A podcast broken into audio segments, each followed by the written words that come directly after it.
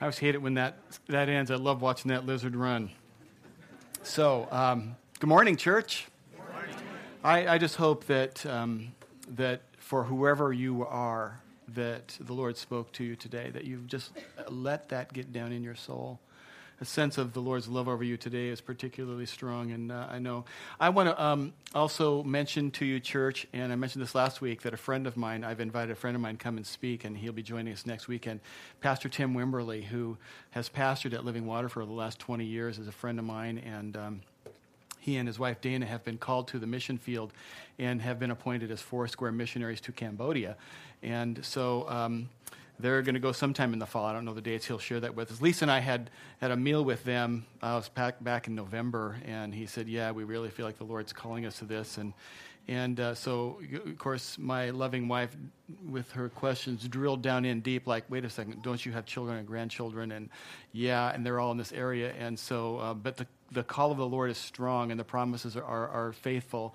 And uh, so, um, after being grilled by my wife and me, well, how can you do this? You know, other than hearing, hearing from the Lord, um, I really believe that this is something heavenly. And so we'll get to hear from them next week. I really look forward to hearing from Tim and Dana. So they're here next week. And then I'll pick back up with the series that we're in after that. So anyway, that's coming up. Today's the, the seventh.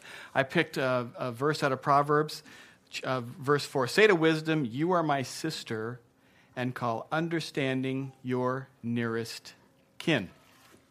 So, today we're in the second week of a series um, that um, is is, about truth and a word that I've heard other preachers use, and it kind of captivated me. So, it's kind of helped me as I've sorted through where we're going. And that word is true ish.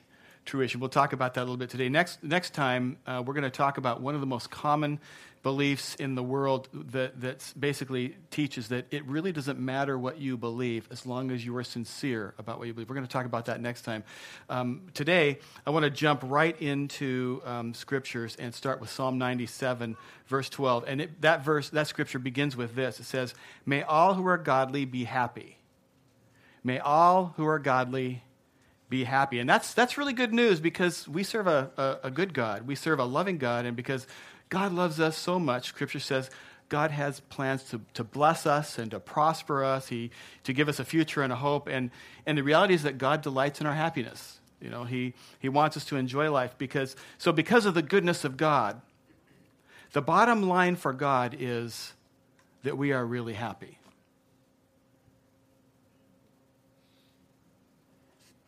Hold on a minute.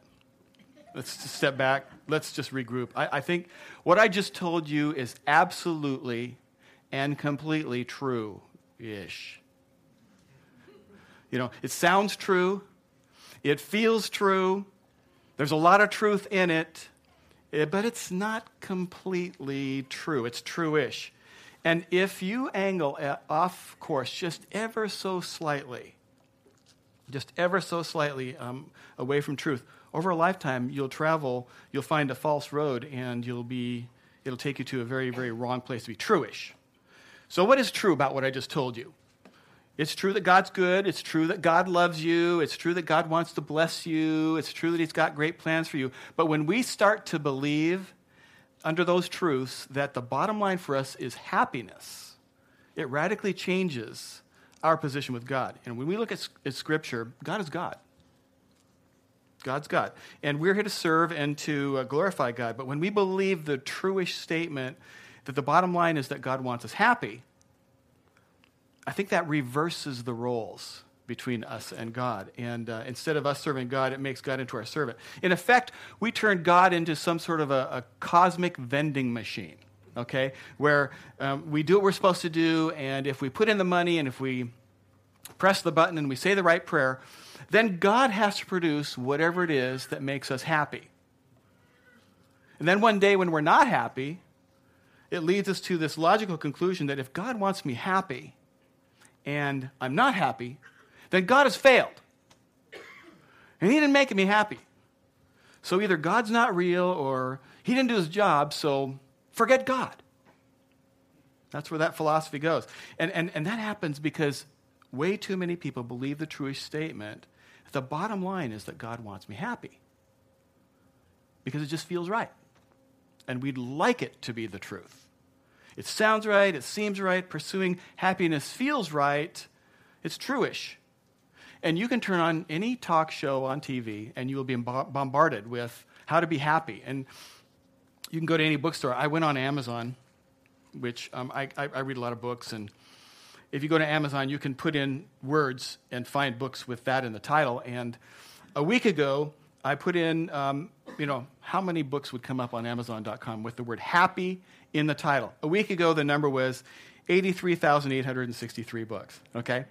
Just out of, you know, sheer curiosity, I checked again yesterday, a week later, okay?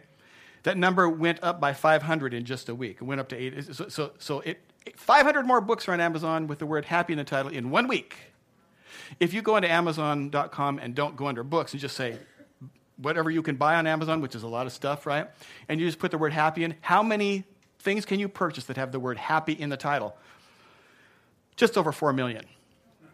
Okay, that was a week ago. I was curious. Okay, yesterday morning, you know, I'm just kind of, this is how come I go on rabbit trails, okay? so I'm curious on that. Okay, well, how, what's the number yesterday after just one week? It's 4.3 million. It went up a quarter of a million items in one week with just the name happy. Okay, can you tell our culture is obsessed with happiness? I mean, we're bombarded with it, and it's everywhere. And, and very gradually, we can bow down and worship a false God of happiness just because it seems right. And Scripture is very clear. Proverbs 14 12, Bible says, There's a way that seems right to a man, but in the end it leads to death. You may have heard before of, about the frog in the kettle. You know, the story, the, uh, the concept is that you put a f- little frog in a, in a cool or lukewarm pot of water and turn the heat up.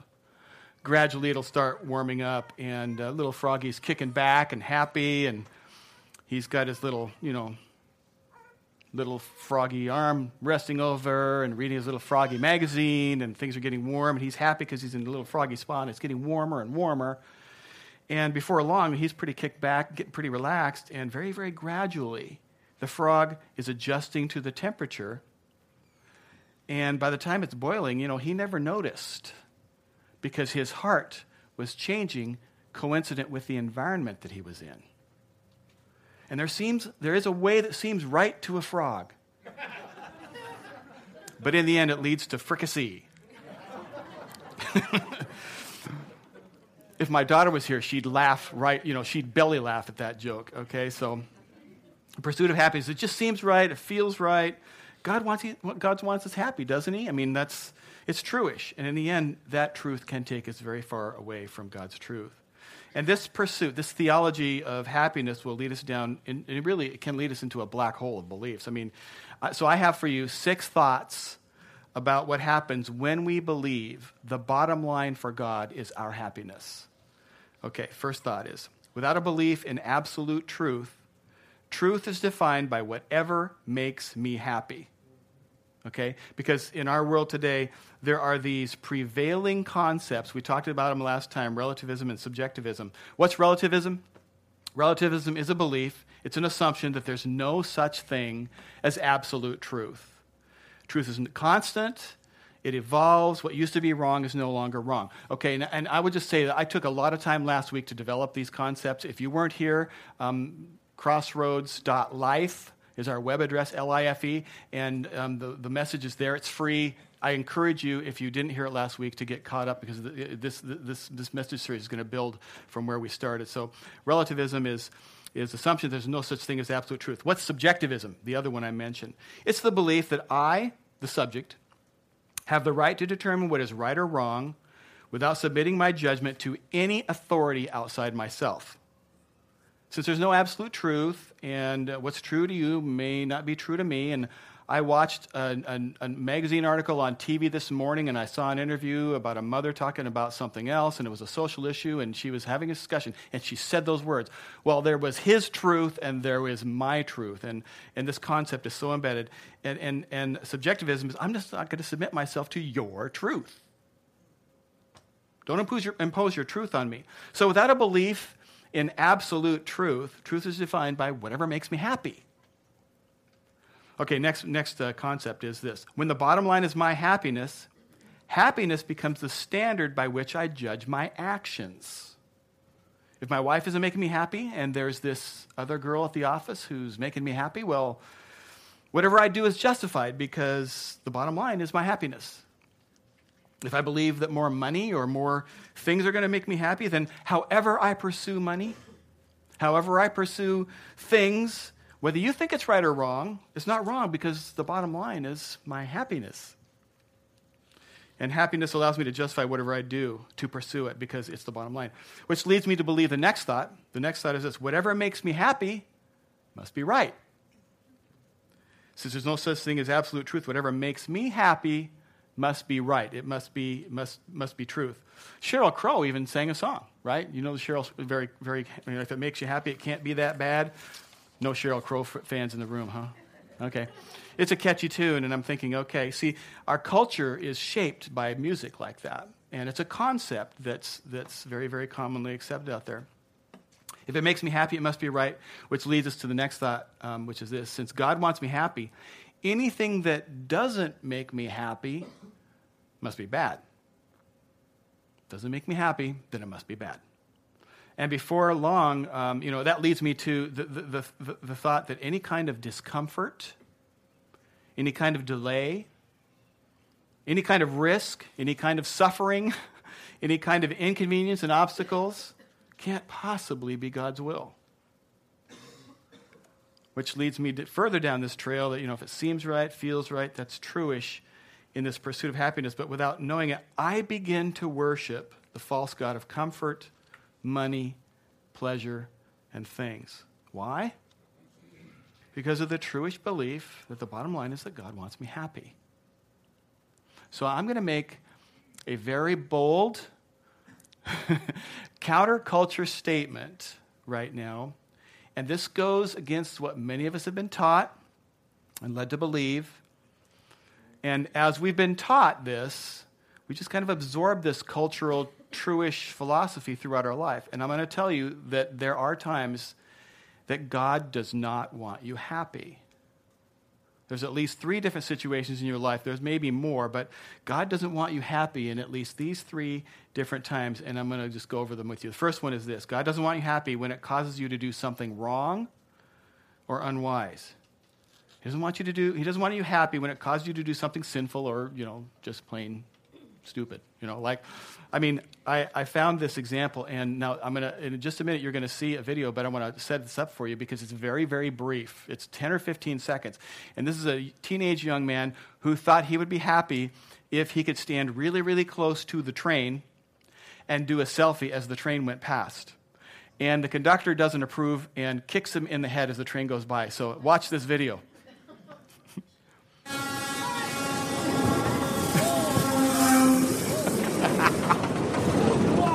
Kicked me in the head. Why did I got that on film? I can watch that over and over again. I have watched it so many times. I, I, I, I tried to freeze frame it right when his eyes go, you know, but did you see the foot? Is there any way to go back and do that again?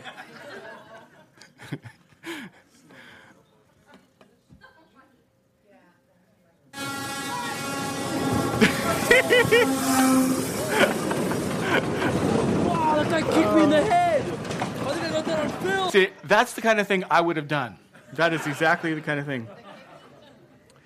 You know, we cr- kind of laugh and cringe, and it's kind of humorous. He came out okay, apparently, but is really dopey.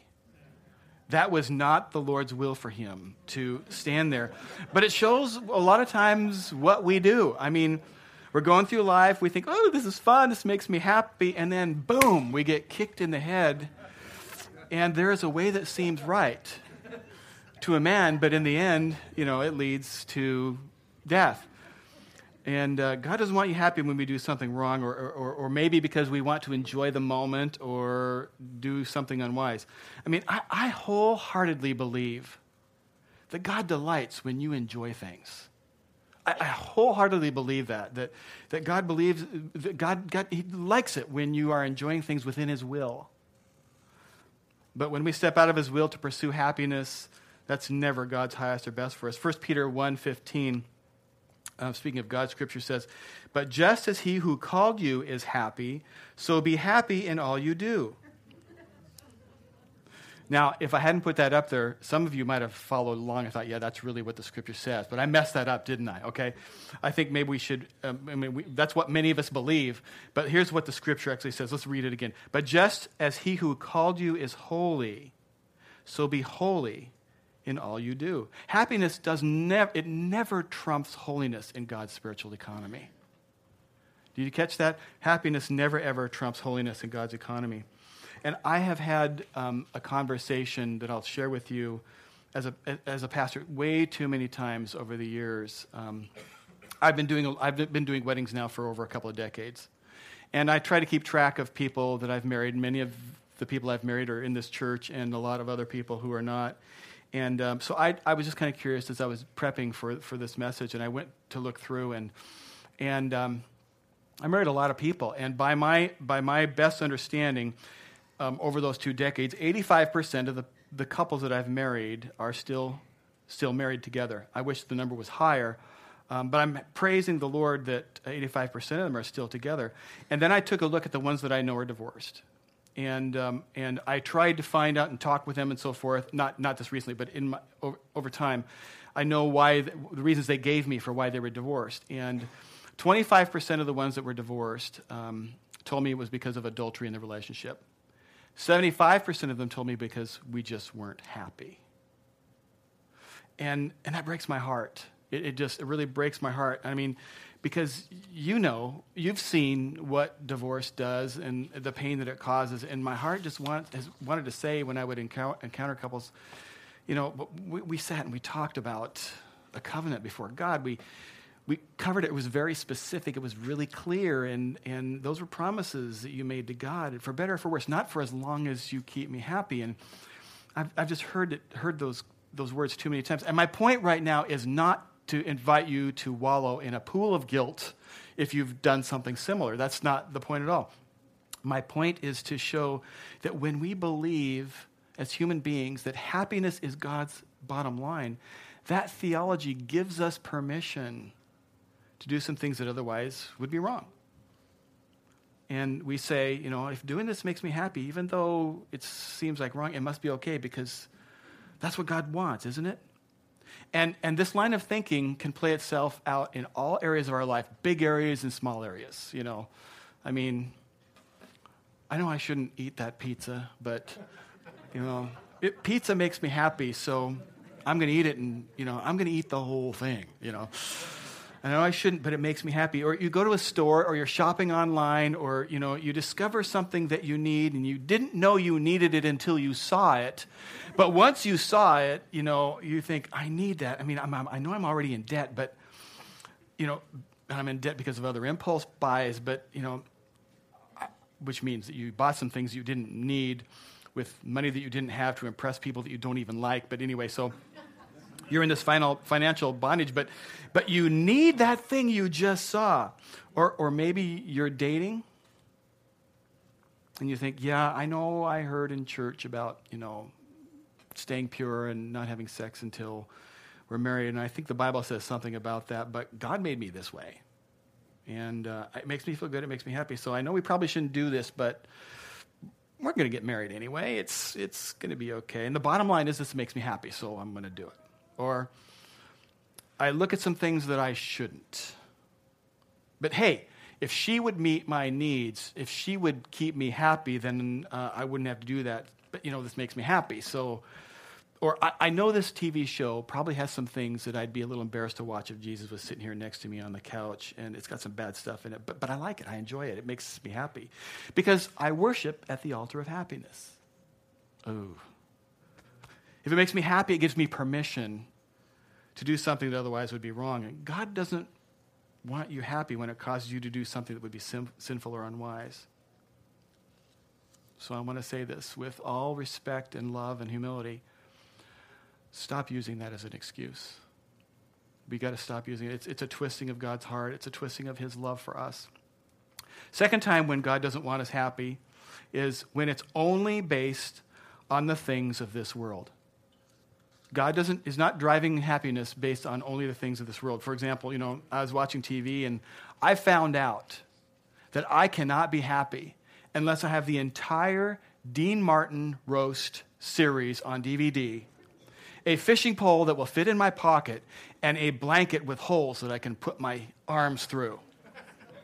I found out that if I can put my just just get my arms through those two holes in that blanket, I can be happy.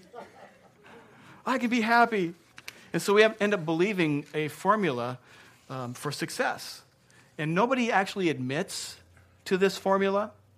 You know, this is what I believe. Nobody will admit that.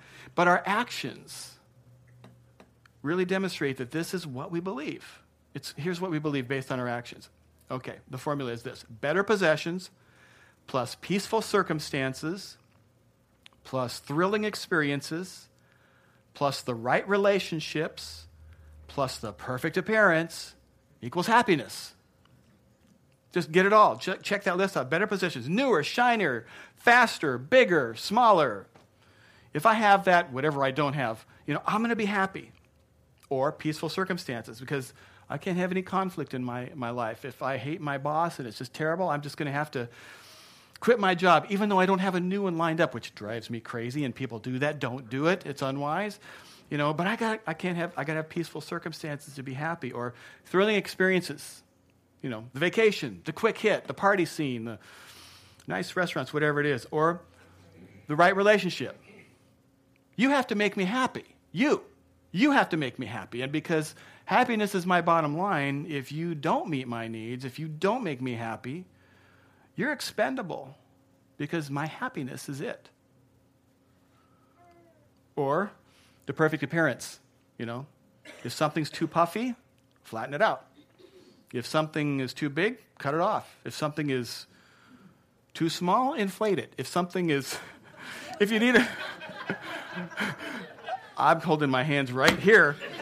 Um, if you need a new wardrobe, you get it.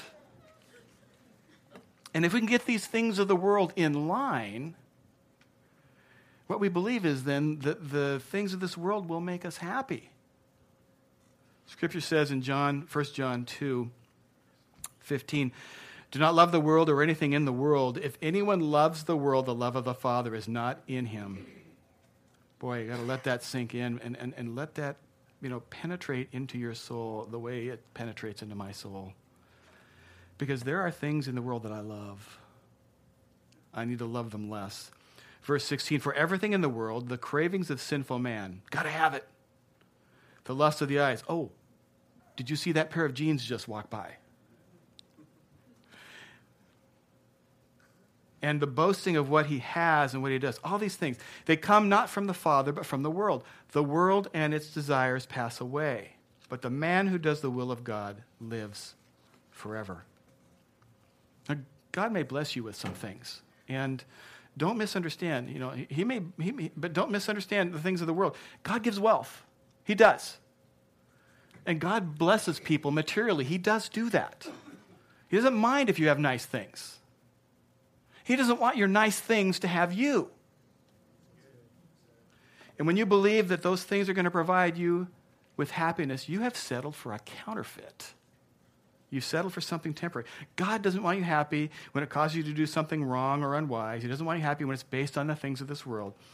And there, another time that He doesn't want you happy is because He wants you to have something better. God wants you blessed.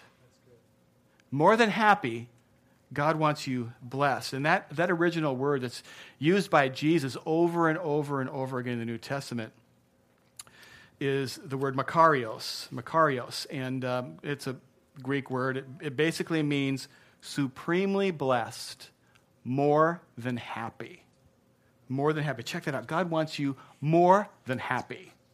When I say God doesn't want you happy, no, He wants something better than that. He wants you more than happy. And here's the deal happiness is based on happenings, circumstances around you, and happenings are not always good. Anybody here ever been told they're doing layoffs at work? If you lived in Shelton right now, and maybe some of you do, that city is under a cloud. Uh, hundreds of jobs are going away because employers have decided to close mills down, multiples. And, you know, circumstances change. And if, or, or you've had a, a loved one say, I'm sorry, I'm out of this relationship, or, or whatever, fill in the blanks. Circumstances change. If your happiness is centered on what the world can give you, your, your happiness is going to go up and down worse than a roller coaster. But God wants you more than happy. And blessings are, are, are based on more than happenings. It's, it's somehow beyond this world. Uh, Psalm 112, verse 1 said, Blessed is the man, more than happy is the man, who fears the Lord. Not more than happy is the one who does something wrong in a pursuit of happiness. Not more than happy is the one who settles for cheap imitations of the things of the world. Not more than happy is the one um, um, is the, the one who does those things, but is the one who fears the Lord, who finds great delight in his commands.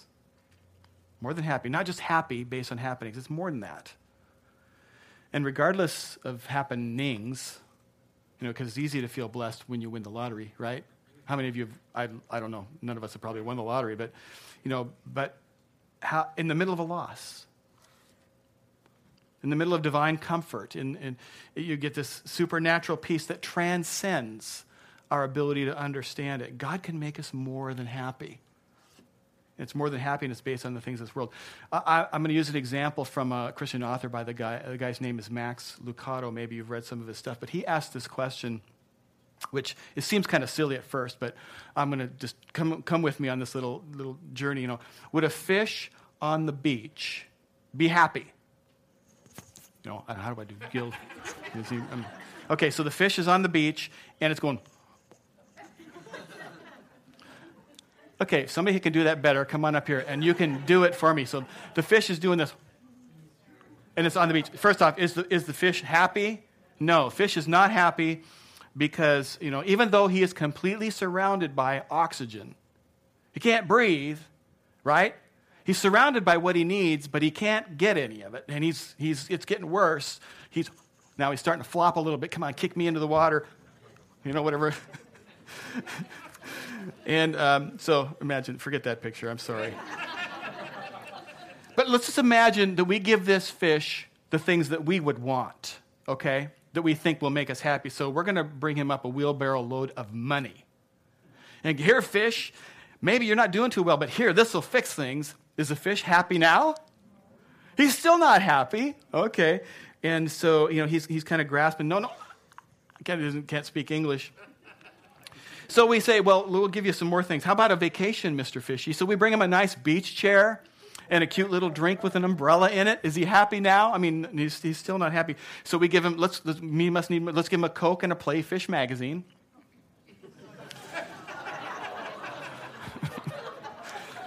He looks at it, but he's not happy. He's still, you know, whatever. Okay, gasp, trying. He's trying.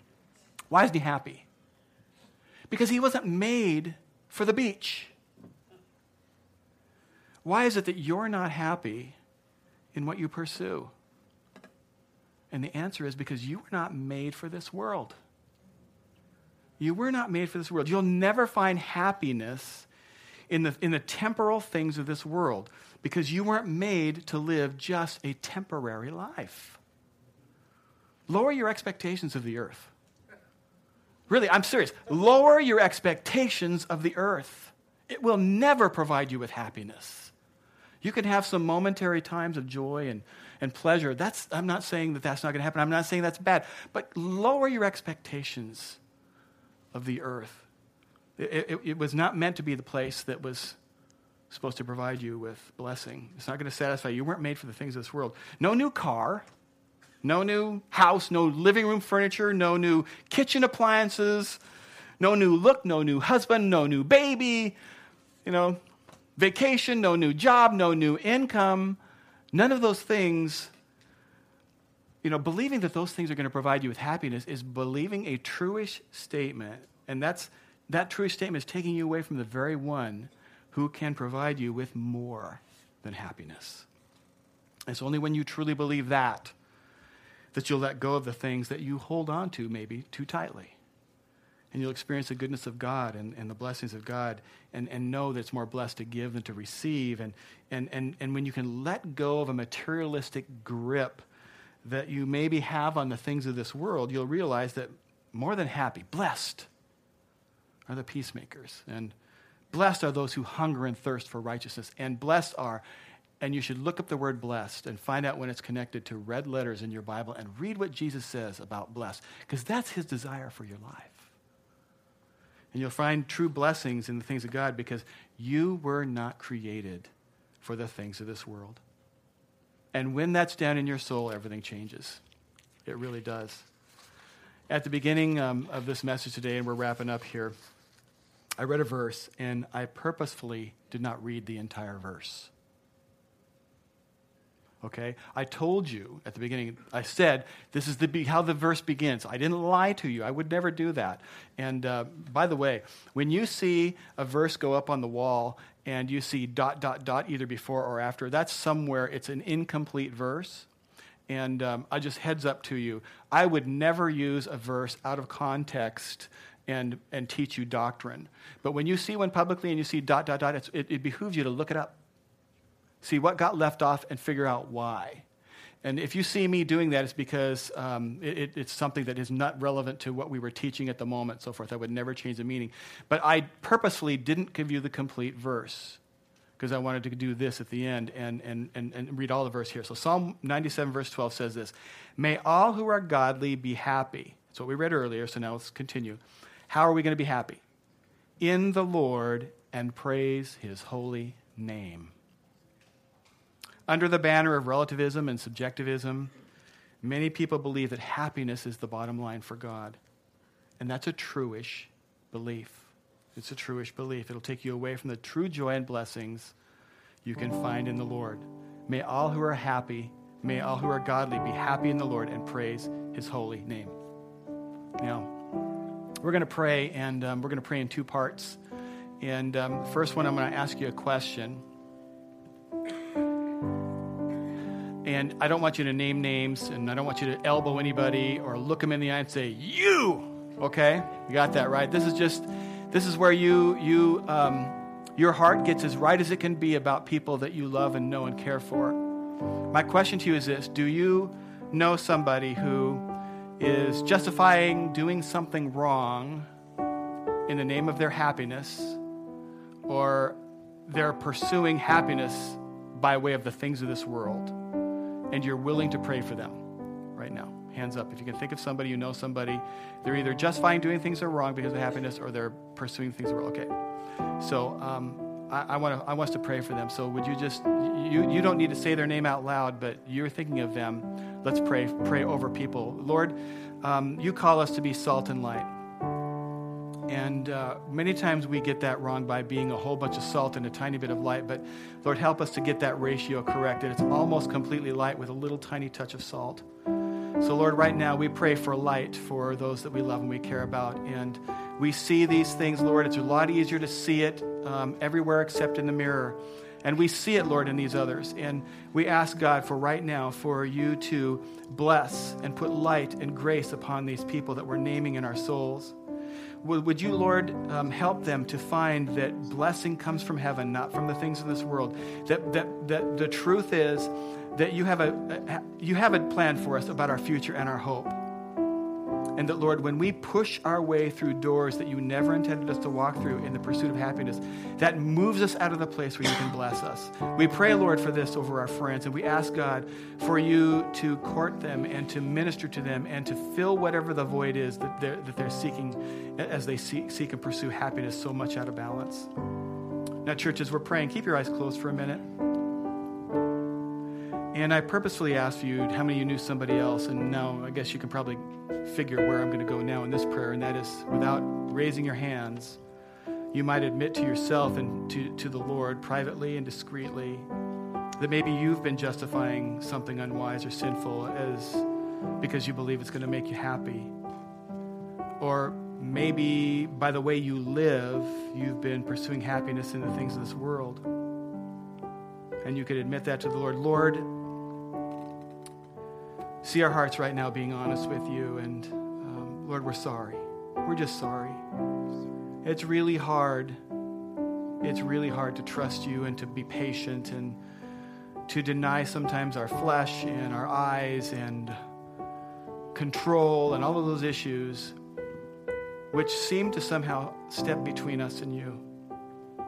And Lord, we recognize that we were not made for this world, that we were made for an eternity, and that God, that eternity is connected to our relationship with you and our faith in you, and that You are the one that will carry us there. We cannot climb there ourselves. So, Lord, this day we ask you to forgive us where that's gotten out of balance. And we ask, God, for you to help us to walk in, in a new kind of faith, in a new kind of trust, and in a new kind of blessing that we've never known before.